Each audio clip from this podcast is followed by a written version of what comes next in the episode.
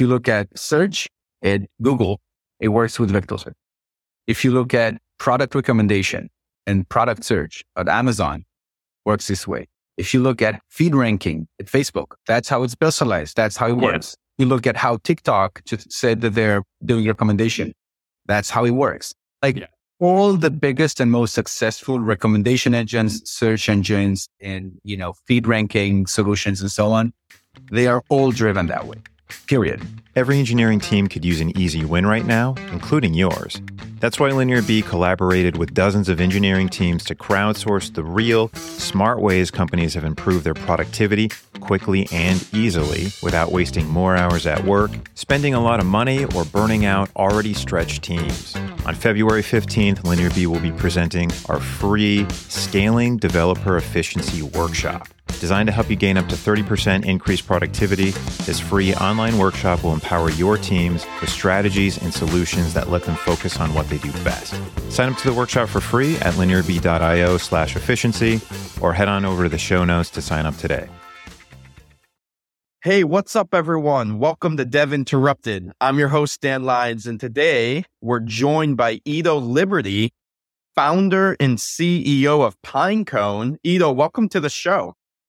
Thank you, man. So you have a really cool background, and I'll list a, a few of the things uh, that you've done. So you were the senior research director at Yahoo. Then you were the director of research and head of Amazon AI Labs. Both sound pretty interesting. You have, I think, a pretty good background in AI. You founded Pinecone which you described as pushing everything I know to the limit and beyond. So that's probably a really fun company for you. Yeah. And uh, we're going to talk about a lot of, you know, the work that you're doing or that has led up to Pinecone and what you're doing at Pinecone and all that. But before we dive into those specifics, let's start a little bit about you and your background. How did you get into engineering and then move into like AI stuff. What's your story? Uh, I've always been in, uh, like on uh, in in the connective tissue in the kind of uh, in between space between engineering and and uh, math and algorithms and science and so on. And I always found it super fascinating how we can build better products, accelerate things, just do things more correctly, understand them very deeply, with math and write the right algorithms and then pair them up with really efficient software. And it, for me, that was magic. Like kind of in the real world, when you do something better, it's usually 10% better, 20% better. If you manage to manufacture some like, you know, car tires at, you know, half the cost, like you've done something uh, like revolutionary. Uh, revolutionary, exactly. Yeah, it's like uh, and, and, in computer science, and yeah. I felt like in engineering, we've gotten pretty used to like 10x being, we're, we're pretty cavalier about 10x. Like when you do something correctly after having done it incorrectly, it's like a thousand times better. It's like, like yeah. blows everything out of the water. It's completely different. And, you know, for me, I guess the, uh, the cloud was a, was a huge catalyst to all the stuff that I'm excited about because now your compute efficiency is the, the manufacturing cost of everything right? Yeah. And so suddenly, like if you do something a thousand times better, it's a thousand times cheaper. You know, it's like it's like making tires uh, costless, right? Yeah. So it's a fun it's a fun time to be an engineer. Yeah, I think it's like uh since there's so much scale, like you mentioned compute. I mean, look at all it's crazy what the world is basically running on computers now. So you get a gain, any gain that you get is multiplied a hundred X, a thousand X. It's probably actually probably one of the coolest things about our industry, like compared to what you were saying, like, I don't know, automotive or something physical. It's very difficult to take something physical. I don't know. You have like a airplane. I've been traveling around a ton. So I've been thinking about airplanes. It's like, okay, like if I, if this airplane, it takes three hours to go from here to here if I could go there in three minutes, okay, that would be like changing the world revolutionary, but it feels so far away. In software, I think like, yeah, people, you can make some algorithm changes or new technology impact everyone at scale. And sounds like that's kind of what where your interest lies. Did you do you have a formal comp sci background or like what did you study? I studied uh, my undergraduate and a double major in physics and computer science, a PhD yeah. in computer science, a postdoc in applied math. I published about 70 academic papers on algorithms and machine learning and systems. So you're a smart guy. Uh, I don't know about that, but I've definitely been uh, very active academically. I actually even uh, was an adjunct professor at Tel Aviv for three years. So right. I'm uh, very much uh, into the uh, weeds on on machine learning and data systems. I mean, this is the kind of stuff that we live and breathe on a daily basis so eventually, I think I don't think it was right after school. I think you did some stuff in, in between, but you can correct me if I'm wrong. But eventually, you know, you worked at Yahoo, and then you were in uh, like Am, Am like AWS. I think you you were doing. Yeah. What did you learn from those experiences from from those jobs? A ton. You know what I mean? I mean, this is so uh, people don't know this today. Maybe uh, maybe the younger audiences uh, are not aware, but Yahoo used to be like a powerhouse back in the day when it came to technology and machine learning. All the Hadoop stuff came out of Yahoo. A lot of the machine learning innovation came out of there. If you to this day look up uh, machine learning papers from whatever 10 years ago, like half of the authors are going to be from Yahoo. That was like a kind of powerhouse of, of innovation. And we, we did, uh, we built a bunch of stuff that today is considered uh, cutting edge. All the recommendation engines and spam blockers and abuse prevention and stuff like similarity search that we'll talk about today and vector search. And we we built a, a, bunch of those systems by hand. There was no TensorFlow. There was no PyTorch. There was no like MLOps. We had to build everything from scratch. And so like many other things in life, when you build it yourself, you get a very deep appreciation of what's hard about it, what's easy about it, what's, you know, what works and what doesn't work. At AWS, uh, I had the, the insane opportunity to actually move there and uh, build the whole Amazon uh, AI org that built SageMaker and like built work with a lot of different data platforms at AWS. Uh, and there I was for the first time wasn't building systems for internal consumption and for solving a problem. I was building a systems for engineers to consume as infrastructure. And that's a very different kind of beast. Like then yeah. like operations is different. Documentation is different you know, you have to think about things like pricing and monitoring and, and, and so on. And this is like, it's a whole different beast. And so getting an appreciation for that was again, phenomenal and kind of seeing, seeing how that is done from the belly of the beast at AWS was like an unbelievable learning experience. That's awesome. And, uh, excited to, to hear about, you know, all of your knowledge. The topic that we have today is around vector data. Let, let's dive in there can you give us first like an introductory overview of what is vector data? What are the basics that we need to understand? So to start with, I will say that a lot of your listeners uh, will know what embeddings are and what vector embeddings are. And for those who don't, in general, when we use deep learning or machine learning in general to do almost anything, we have to featureize object. So a machine learning model is a mathematical object to work with math. You need numbers, right? So that you don't, you know, the, the, the input and the output of a machine learning model is a vector. It's an array of numbers. Okay. It's not a string. It's not a JSON object. It's not a row in a schematized uh, SQL table, uh, a schematized, uh, you know, a relational table. It's an, it's an array of numbers. That's what it is. There's no, no other thing that goes into or out of a deep learning model, period. Mm-hmm. Okay. Or any machine learning model, to be honest. Yeah. And so in many respects, that's how AI understands the world. That's how we label things. That's how we search for things. That's how we recommend things. That's how we do everything with data that, that uses AI. Okay. Now, when you work with these things, get, doesn't matter again if it's recommendation or search or anomaly detection or similarity search. If you're using AI, that means you now have these kinds of objects and you have to operate on them. You have to search through them. You have to change them. You have to like query over them. You have to store them efficiently. You have to, you know, fetch them efficiently and so on. That's a new kind of infrastructure. That's not a, a relational database. That's not a, you know, a document uh, store. It's not uh, whatever, not a keyword uh, search application. It's like, it's a new kind of database.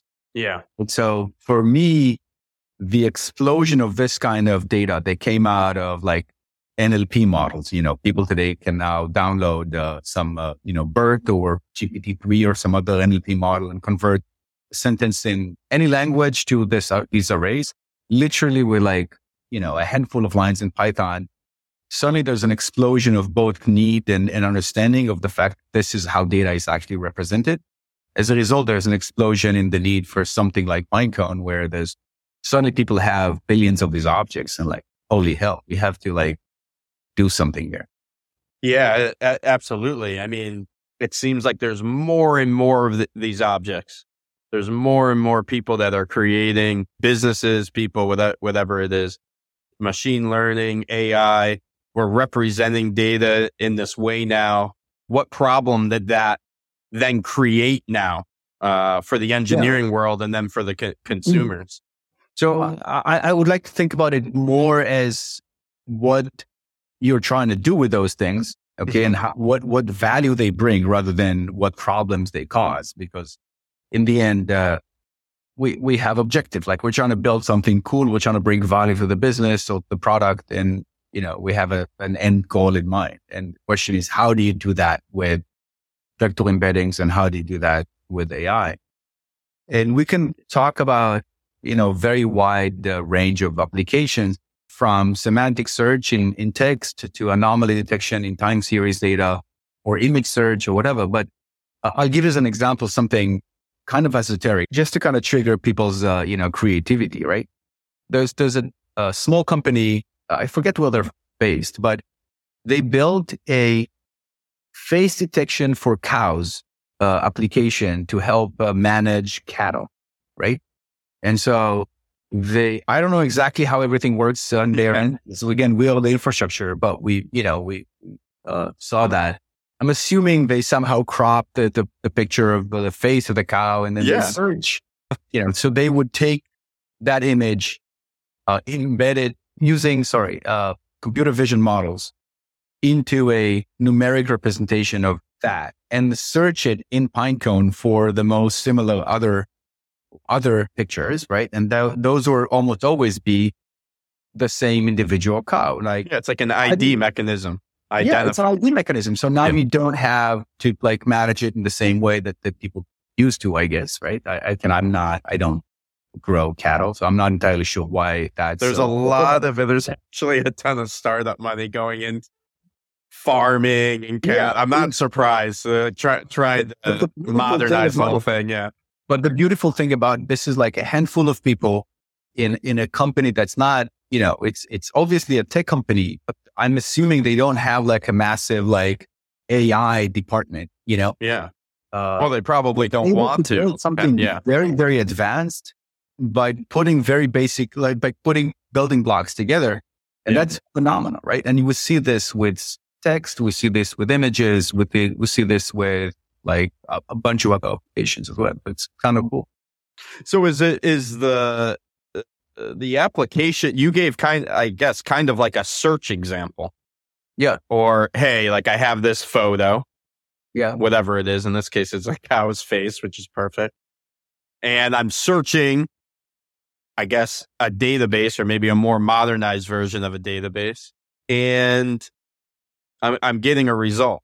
So yeah. is most of the uh, like when the reason we're talking about uh, vector data or like the the is it mostly around that search or Correct. pattern recognition? Correct. It's the the what the database does best is search is retrieve uh, similar items or items that are again think about the input as an as a vector. So think about that as, yeah. as an array, uh, like in the same way that uh, you can think about distance on like distance between two points in two dimensions or in three dimensions, you can think about them also in a million dimensions or thousand dimensions. Yeah. Uh, analogously, right? And so the math works exactly the same. You can search for stuff that's within some distance away from some place in space, or you can say everything that correlates the most in some direction in space and so on. It's like a geometric question Yeah. Uh, and those are kinds of That's searches really are the things the database does that like is built for. So nearest neighbor search, max dot product search, you know, those terms. And if not, it's not important. The point is that people who build machine learning applications, those are the, the building blocks that they need, right? They're Yeah. well known, well understood by that community. And that's what they, they need to build those, uh, solutions. Yeah. No, it, it sounds awesome. And uh, I'm sure like, uh, you know, the, the company that you described there, they don't want to necessarily build all of, I mean, building this from scratch. That's not what the value of their company is. Yeah. trying to do something with like, uh, farm a- animals, like not build like the technology to be able to Yeah. do that. A hundred Um, percent. And it works on both uh, small and large scales. I mean, you see like uh, building something relatively small, like like this application, right? Yeah. Is actually not terribly hard. You know, like a handful of engineers can put it together in a few months, right? But if you're a tiny startup, you don't have a handful of engineers for a few months. You want to cobble Yeah. something together in, a- in a few weeks and you want to get out the door, right? Yeah. Uh, and the same thing holds for large companies. You know, when you have huge applications, uh, you know, yes, you may, you might be willing to spend a few engineers for a few months, but now your problem is so much bigger that you'll need 10 engineers for like three years. Yeah. Uh, what, what's co- there's two different things coming to mind for me.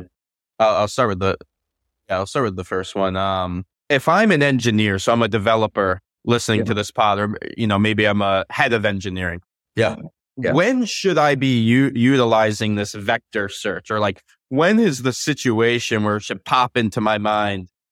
Oh, Yeah. I, I heard that from Edo. Let me look into what's available. Maybe it's Yeah. Pinecone, maybe it's some something else. But what are the like engineering applications for this where it should pop into my, my mind that vector data or utilizing the search is the is the best or one of the best solutions? Yeah. So first of all, we see a lot of people use it for semantic search. So that is where you want to search pieces of text, uh, but that correlate by what you want back are not necessarily pieces of text that contain a certain set of words, but rather that are the most relevant based on your machine learning model. Okay. And so people ask me about, you know, text search. And I keep telling people the text isn't, isn't that thing. There's no such thing as text right? Yeah. uh, emails and uh, and resumes and legal documents and tweets and uh, you know Jira tickets and uh, whatever. They're all text, right? But they are very different objects and they mean different things. And searching through them is different. And your application on top of them is different, right? And so if you're trying to build a specialized search solution that searches by context and meaning and not by does it contain this word or that word, right? that's how it's built today. Nobody is building advanced search solutions on old, uh, you know, keyword based. Yeah. Doesn't happen anymore, right? You take those documents or those pieces of text, you featureize them with deep learning models and you search through them. Same thing with images. There you really don't have any other option. So you do the, the cow detection thing. You know, you, you go to the, you know, the deep learning model, you crop it, you, you, you embed it, and then you use the object search through the catalog. Uh, people do labeling. You know, if you have large sets of, of uh, examples, you know, you might want to say, hey, you know, I, I want to, I want to find, uh, you know, I, I found something suspicious or some, some, something of interest. Yeah. I was thinking about Another- ano- anomalies. Kinda like the Yeah, like a anom- anomaly detection or something like that. A hundred percent. So Yeah. this was like find uh, you know a thousand other cases where something similar happened. I want to look at that because I this thing is is I don't know. It's curious. I don't know whether it's like you know good or bad. I let me let me search my space more uh, you know efficiently, right? Instead of just you know start to peruse the data and hope that I find something similar to it, right? Yeah. Uh, so people do a lot of security applications, Security, yeah. so on. So Have you Yeah, seen anything in that? I'm, I'm just guessing here. Have you seen anything in the health sector? So I'm thinking of like disease or like, uh, I, I've been seeing some things either because the photo came there. I can take a Yeah. photo of something and then figure out, that, oh, you might have this disease or this or that. Is there So anything there? Uh, three main things in the medical domain. One of them is really image based, like you said. So all the medical imaging stuff is uh, very much uh, falls in line with uh, computer vision use cases.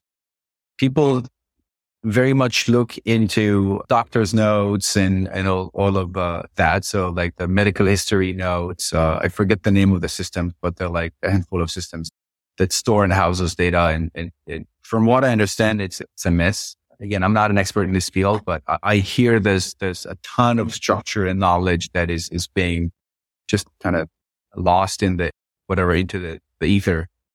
Uh, and the last one is actually very close to, uh, pharma, drug discovery. Yeah. Drug You know, discovery. the yeah. chemical side of things. Now you have billions of molecules and they have binding sites and you're searching through good matches and searching through potential chemicals to look at or molecules to, to, uh, investigate and so on. So all three are very active, uh, directions that people go in.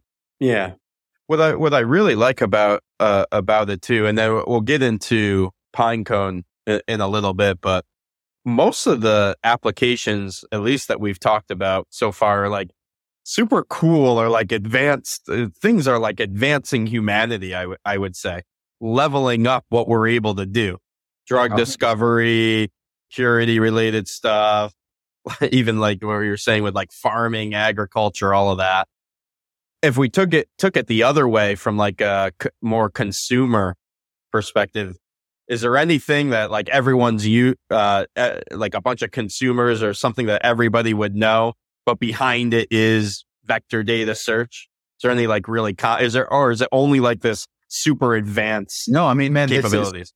this is, if you look at all the, the biggest AI and machine learning driven products in the world are driven by that. Okay. If you look at search at Google, it works with vector search.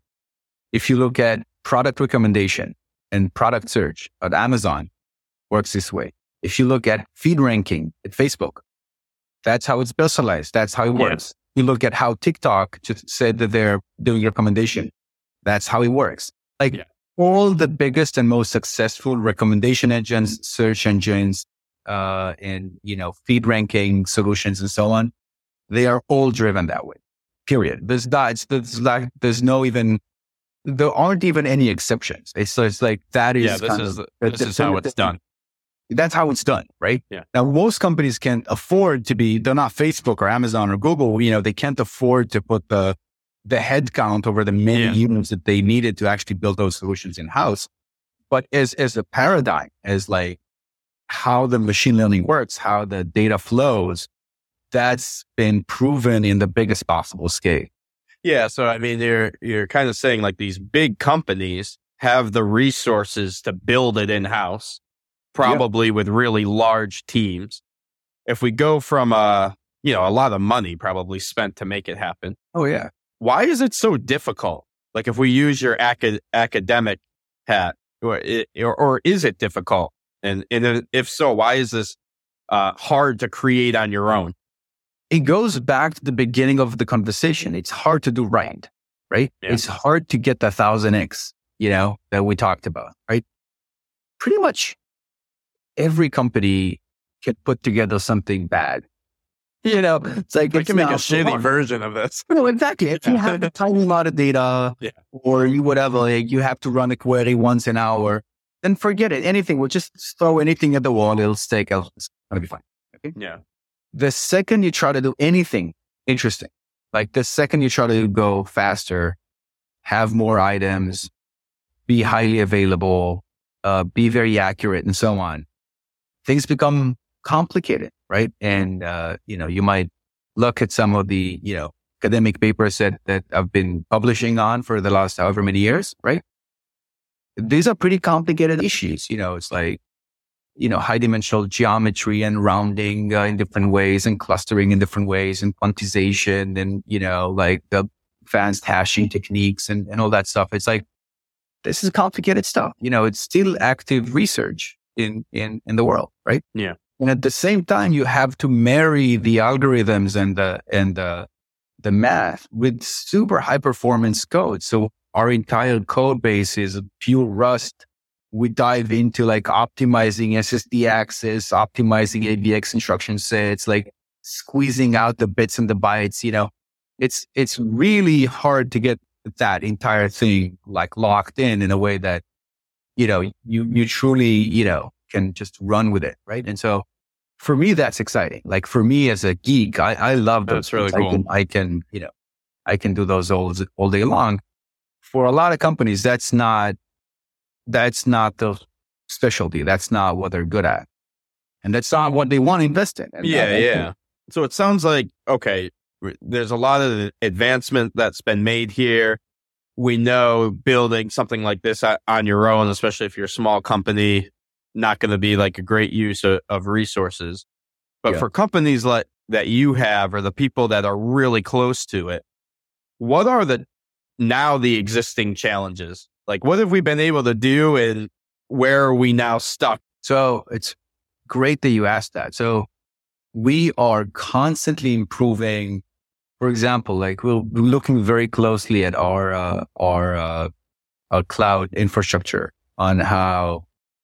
So we- we're a cloud native database. So everything's in the cloud. There's no like on prem or there's no like can't download Pinecone, right? It's it's a managed service. It's not on Yep. like DynamoDB or you know Spanner or something right? Yeah, for us, driving the cloud architecture to be extremely efficient and at the same time extremely nimble and predictable is a Herculean effort. Right? It's it's I can't even explain to you the intricacies. I mean, I can, but it's gonna you know we'll talk for ten hours on how complicated it can be. And this is, you know, uh, you can ask people to build like Snowflake and Databricks and whatever these other cloud systems why Yeah. that's why that's hard. But there's you know noisy neighbor issues and and uh, predicting uh, you know uh, even even even monitoring to be able to like for doing billing is hard. Like it's it's that difficult, right?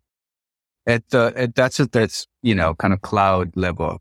Uh, below that, it's a ton of really complex engineering on managing managing disk, managing blob storage, like streamlining all of those, like the hierarchy of, of, of caches and hierarchy of storage, making that like super dynamic, super efficient and so on. The data structures themselves, the algorithms themselves and how you accelerate search and how do you accelerate the, the queries and so on. All of those are open questions. All of those are, we've already made great strides, but like, we believe there's somewhere in 10 and 100x still in the flanks waiting to happen. Yeah. Is it all, is it around like uh, speed and efficiency at scale? Is that the, Correct. Speed and efficiency, and uh, at the same time, uh, accuracy. Again, so search Yeah. has to do with relevance. You know, the, the more relevant you can be, the, the better. Yeah. And I mean, so- if it's a, if it's, if that, that's like quality to me. If that drops too low, then it's not useful. if it's, correct. I know, mean, exactly. You can Yeah. you can return the value. Yeah. you can return uh, wrong results very quickly. Yeah. Question. You know, it's like oh, return null. You know, I can do that immediately. Yeah. you know, so yeah, of course, you want to you want to balance those out. You want to push the boundary of how much you can do, but bring keep a very high bar on the quality of the outcomes. Is there anything happening with open source around this? Or is that everything managed service, uh, which is, which is all, also great, but is there anywhere to contribute to an open source project for people? So there are open sources that look at vector search as a uh, primitive. Uh, there's a project called uh, Faiss, uh, came out of Facebook, a project called HNSW, written by uh, Yury Malkov, who's an advisor to Pinecone as well. There are, uh, yeah, there's a handful of open source projects that do well. There are even open source companies who try to build vector databases as, as, as open source. What we find is that people really appreciate the managed service offering. You know, Yeah. they, you know, if you've ever ran an open source, if you internally ran an open source distributed systems as a system as a service in your company, you know that that's a yeah that's a lot, right? You have Very- a, A lot of you know, effort. like Kubernetes cluster and monitor it and run it, and when something happens, you have to go figure it out and so on. So a lot of our best customers came actually after they tried to go to production with something else, and they had an outage for a week, and they had no idea what the hell to do. Yeah, of course. I mean, we that's the whole managed service play. We've seen that many, many times, right? Takes Correct. the, you have to And have, so- a, if you want to do it yourself, you need a whole team. Yeah. And so one of the, and, and by the way, one of the things that we are very much driven by And again, for me, again, as an engineer and as a scientist is exciting is like, how simple can we make this? Can we make this like a completely like plug and play thing? Just like drop your data and run queries and don't worry about anything, right? How close can we get to that ideal? Right. And, uh, that's hard. There's a lot of automation, a lot of like optimization on our end, a lot of predictive stuff. We have to really figure out a ton to make that possible. And for me, again, as a consumer, as an engineer myself, that's what I love about systems. Like if I, if something always does what I want it in a predictable way and I don't have to tweak with it, I have to worry about it. I sleep better at night. I'm like, I, I, you know, we know this as consumers of like cloud. Like if you put something in S3 or in GCS, like you don't worry that it will go away. You, you just put it in blob storage. It's done. It's there. like you're not losing sleep over it because you've gotten used to the fact that this is a, a very, very stable, you know, and, and, and predictable solution. That is where we're aiming. Like we want this to be a foundational layer that people just like don't have to worry about anything. It's like, oh, it's great. Uh, my, my vectors are in Pinecone. I can, whatever, like I'm done. This is good. Now I can use them. Now I can do everything with them. Yeah. I don't have to worry about any of it anymore. Yeah.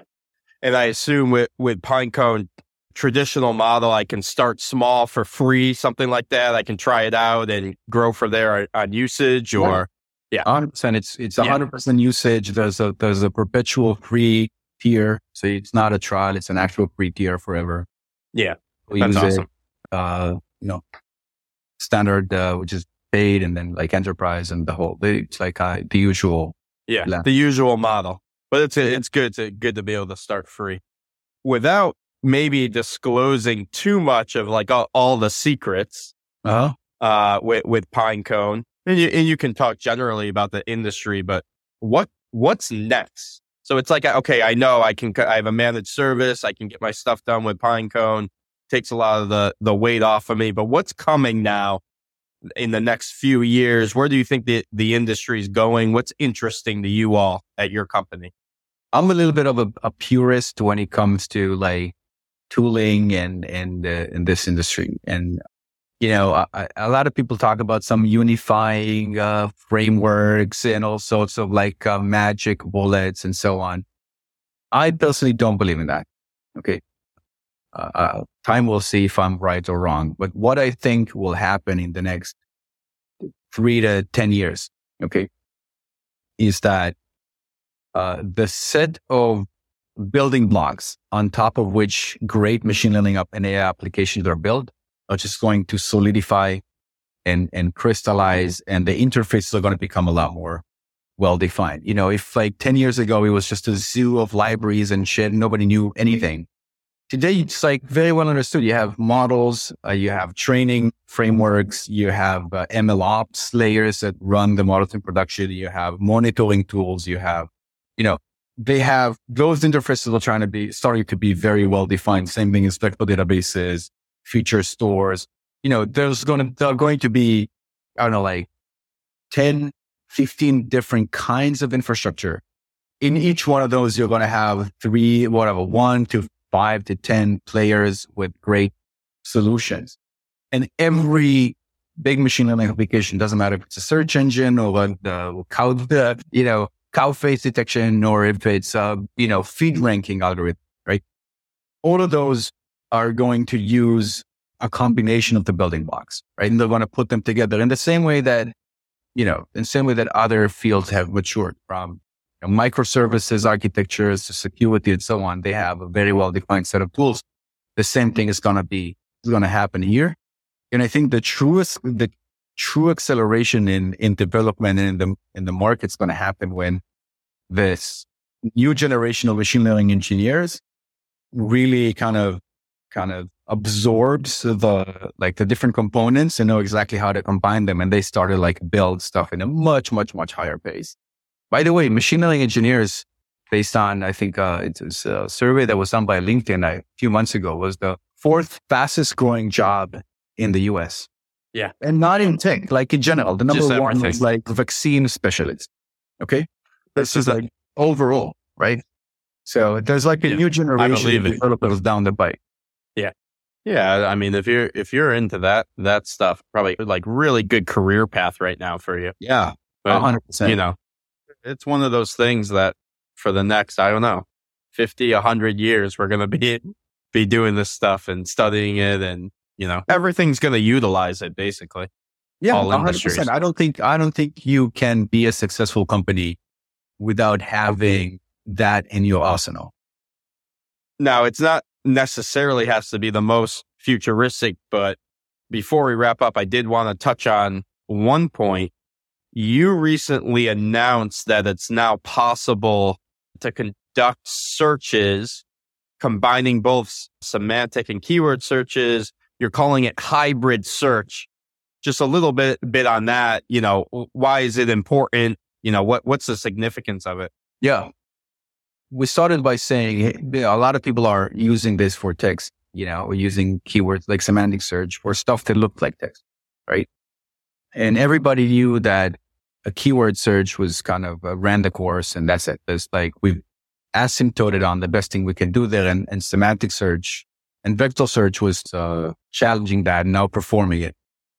What we found was that uh, on some in some cases, it actually like knowing a specific term or knowing a specific name or something can boost the semantic search. Can actually like like if you if you make the semantic search keyword aware, then you you actually get some extra um, right? And that a lot of customers who are used to searching by keywords, who are used to having that power, didn't want to completely give it up.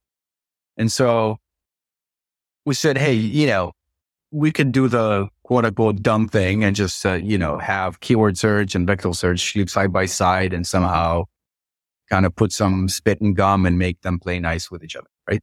Yeah. But it's not how we roll. Right. We said, okay, if we, let's go back to the kind of think in, in, uh, foundational ways of why, why is this important? How is this important? How we should really build this.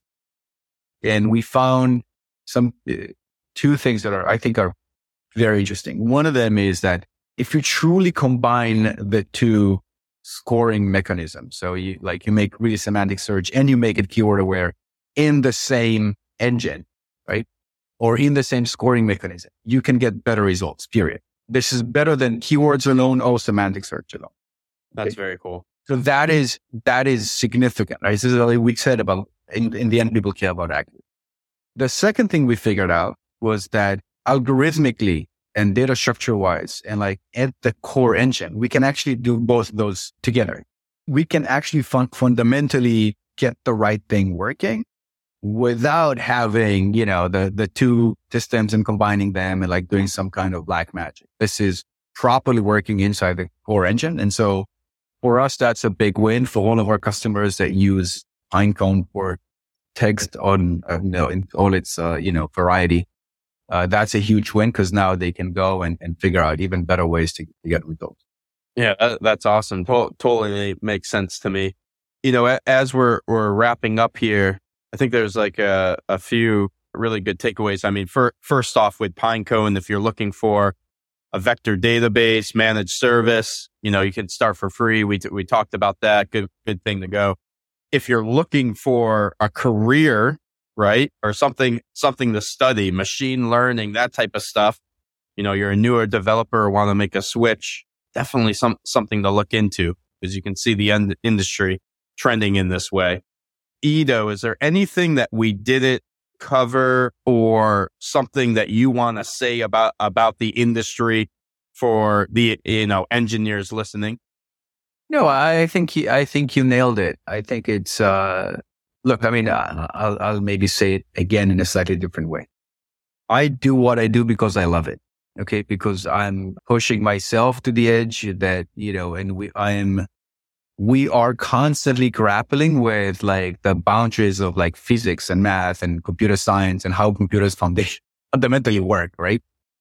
And if you're an engineer that that you know if that's exciting to you if like a systems engineer or high performance computing person or a uh, you know machine learning expert and you like grappling with really hard problems then pinecone is a great place to to uh, come to do that uh, and in general i mean this field of these companies who operate at the at the edge of machine learning and data and, and systems for the next generation are going to be places that are going to grow and improve and, and do really innovative stuff in the years to come. And that's a great career choice. Awesome. Well, Edo, thanks for coming on the pod today, getting us caught up on vector databases. It's been a really, I think, interesting and educational conversation. Thank you so much. My pleasure, man. All right. And also, thanks everyone for joining us today. A quick reminder for our listeners if you haven't already rated and reviewed the show on your pod app of choice, particularly Apple Podcasts, please do so. Reviews are a crucial way that our show gets discovered. And one last time, Edo, thanks so much for coming on today and uh, educating us all on Dev Interrupted. A pleasure, man.